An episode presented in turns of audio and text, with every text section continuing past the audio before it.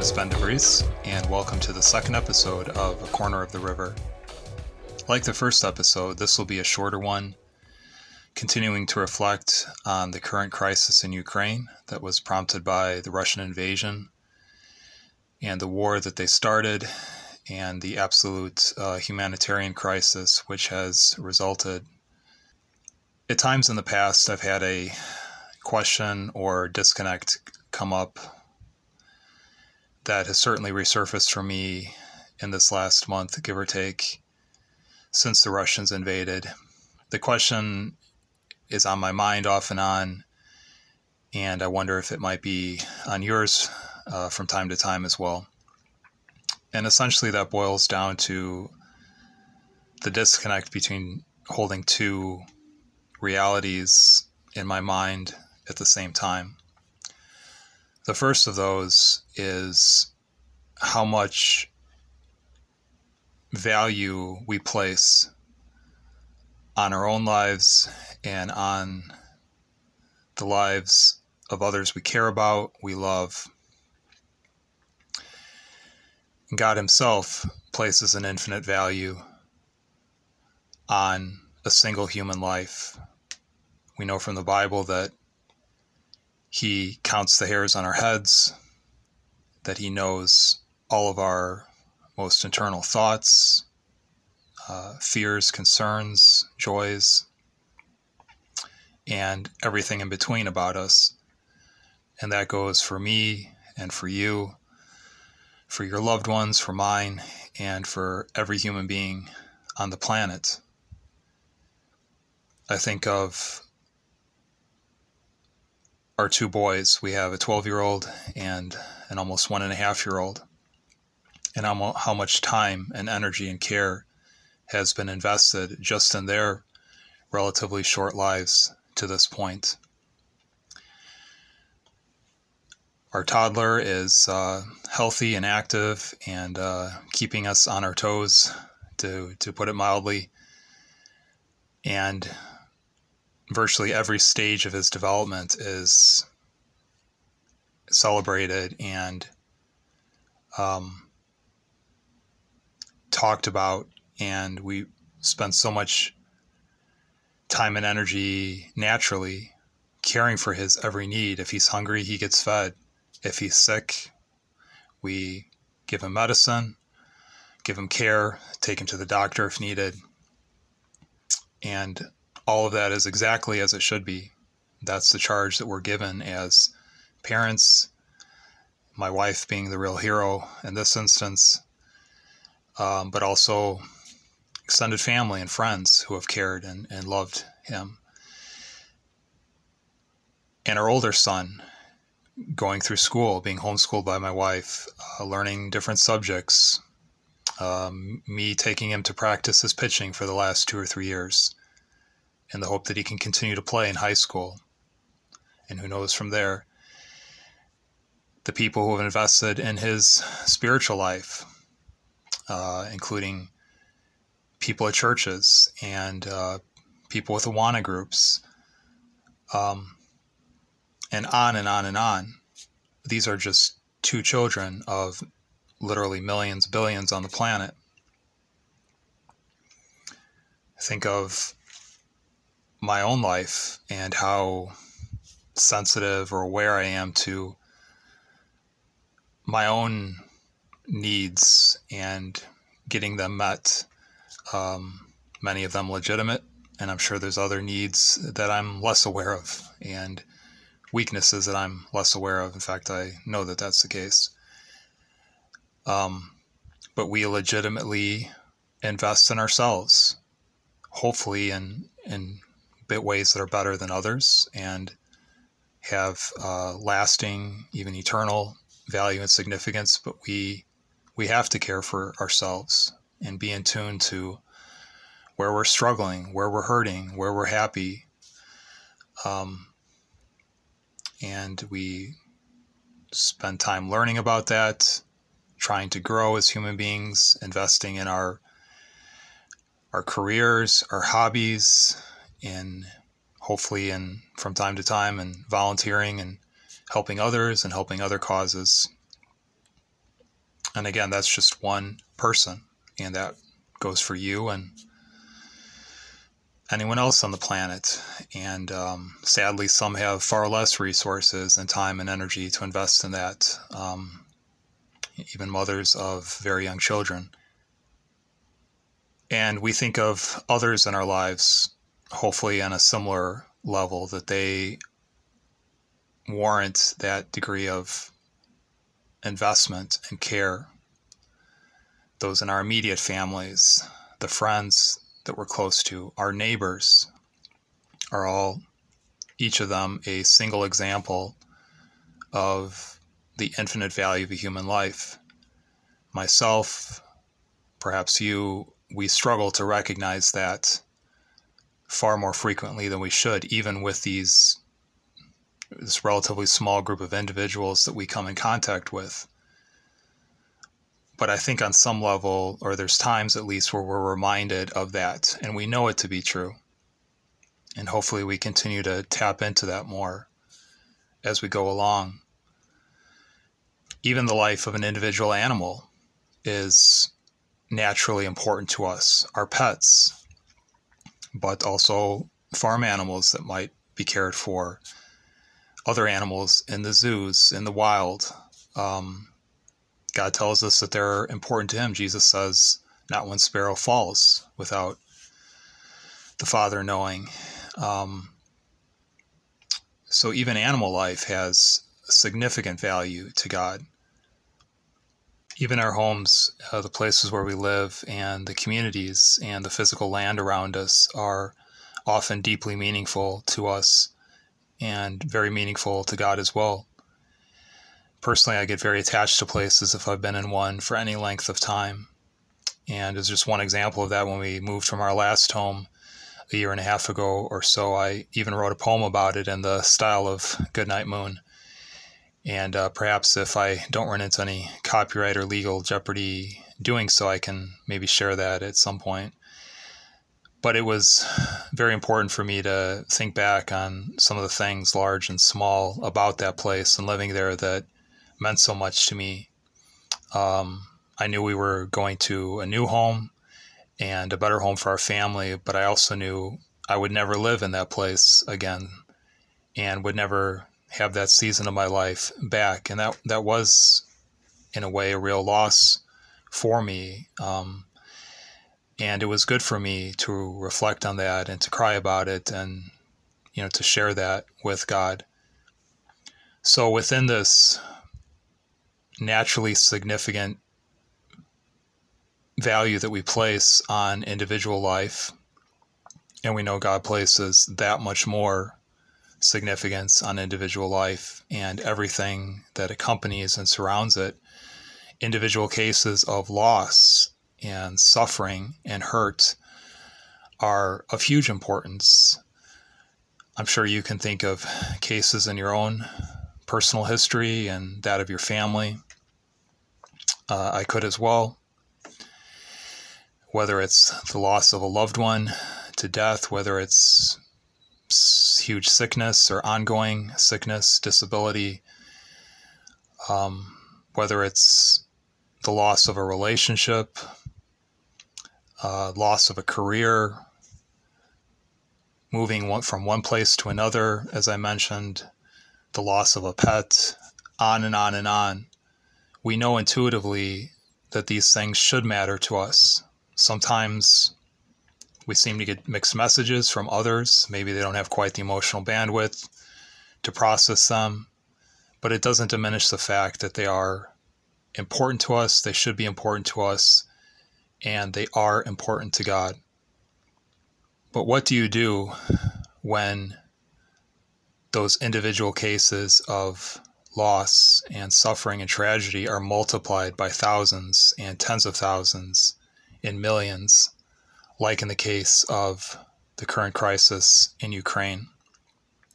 From time to time, we hear of individual stories from Ukraine.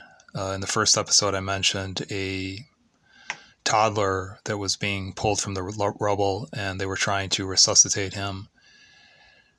uh, just recently shared a story on Facebook of an 11 year old who had been shot in the face by Russian soldiers. Um, they claimed that it was an ignorance, and uh, I believe they helped her and her mom get to a hospital, but nonetheless, she was shot in the face. She is recovering. Uh, of course, her mobility is limited, and she has uh, deep trauma from the event. And I'm sure you've heard of other stories from the front and from refugees. And uh, once again, these are just individual cases representing hundreds and thousands and tens of thousands of others in Ukraine and people that have fled from Ukraine. What do we do with suffering on that scale when each and every instance is of utmost significance I was looking at a couple of United Nations reports today. As of today, they say that over 1,100 civilians have been killed in Ukraine and almost 1,800 wounded. Almost 100 children have been killed in Ukraine. And it's very, very possible that the numbers are much higher in all of these cases. They just haven't been able to record all of them there have been, according to the United Nations Re- Refugee Agency, over 3.6 million refugees who have already left Ukraine.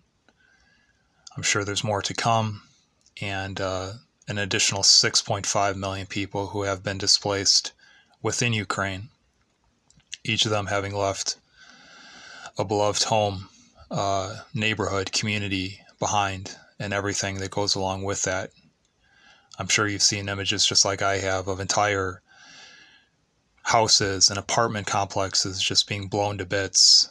Um, and that's happened uh, throughout Ukraine. Some some entire cities have been devastated, uh, demolished, like in the case of Mariupol. I don't know what to do with tragedy on that scale, or even how to begin to wrap my mind around it. And I'm not sure that any of us really do if we're being honest. I think we typically tend to either shut down in the face of it, and sometimes that's necessary for our mental health and to get on with other parts of our life that are important and other people we need to care for. And on the other end of the spectrum, we tend to obsess, uh, even in unhealthy ways, when where there's not much we can practically do at a given point. Uh, we might be doom scrolling through Twitter, as they say, um, and it's not really doing anything productive either in our own minds or hearts or uh, in the situation itself. From time to time in the past, I've even found myself asking God, How do you, in a sense, live with yourself, live with so much suffering? I know it's not the best theologically worded question, and I don't mean it disrespectfully. It's just an honest question from a finite mortal to an infinite God. Um, if if if I can barely wrap my mind around one instance of suffering or loss or hurt, uncertainty in my own life, let alone what I'm seeing in a situation like Ukraine, uh, multiplied tenfold, God, how do you wrap yourself, your your mind, your heart, your care around a situation like this without breaking down? Um, we know that suffering breaks God's heart. Each case of it, we know that He's with the suffering, that He loves them. So we know that must be true, even on a scale like we're seeing in Ukraine. But naturally, we find ourselves asking, how is that true? If it is true, God, why aren't you doing more about it? The age old problem of evil uh, how can an all loving, all knowing, all powerful God allow evil in the world and not do more to prevent it, to ease it? And I'm hoping to explore that question a little more at some point in an episode as well. As humans, we are limited, um, very limited, as this past 20 minutes or more has probably communicated. A week or two back, I was pointed to Romans 8, and it's a very meaningful passage on a number of levels. But I think what stood out to me the most at the time, um, in addition to looking at the verse now, which talks about all of creation groaning, uh, longing to be liberated from its bondage to decay, as the NIV reads, and that we ourselves, as children of God, are meant to be part of that redemption of all of creation.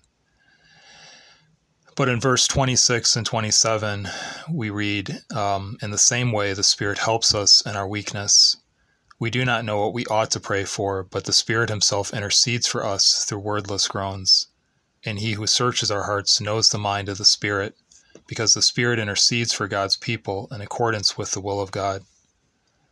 And later in the chapter, we also hear that Christ, who is seated at God's right hand, is also praying for us. And to know that they're in constant communion with each other, the Father, the Son, the Spirit, praying on my behalf, even when I don't have words or good words, but just feelings and sensations, senses of foreboding and dread and uh, longing for war to end, for people's lives to, to not be ruined, uh, and not knowing what to make of the scale of it, um, that he can do something with those thoughts and feelings, and that he does care. Honestly, it, it is hard to hold on to that belief moment by moment.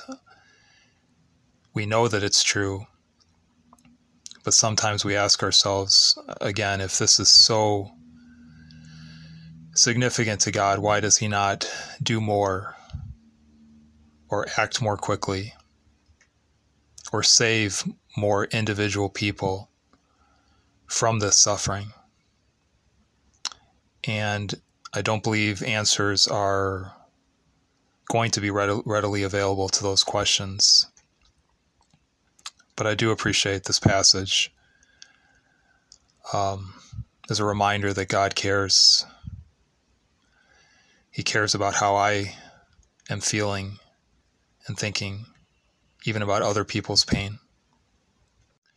We are limited uh, human beings. There's only so much we can take in or hold on to at any given time. And I do think it is valuable at times to pray about larger situations in more global ways. For instance, for for God to shut down or destroy the Russian machinery of war, their missile launchers, their planes, their helicopters, their tanks, so that they cannot cause any more damage or injury or loss of life. To pray for protection and strength for the Ukrainian soldiers, um, to pray for protection for Ukrainian civilians, for those in besieged cities that desperately need safety and provision of all sorts of uh, uh, on all sorts of levels, from food and water to heat and medicinal provision, protection for those trying to evacuate those cities to safer places. Um, there is value in, pr- in praying on that level um, knowing that we can't capture every single instance of suffering or potential suffering. And then I'm, I'm starting to wonder if it's there's also value to putting more of my time and energy into individual cases or maybe scenarios. Um, if I'm scrolling through Facebook or Twitter and see someone who's in danger, who has been hurt, is in recovery, to just pause for a moment and pray. If I hear of other soldiers trying to join the Russian forces from other countries, to pray that they would be turned back, that they would not be able to join, not be successful, not not contribute to the the, the violence and the horror.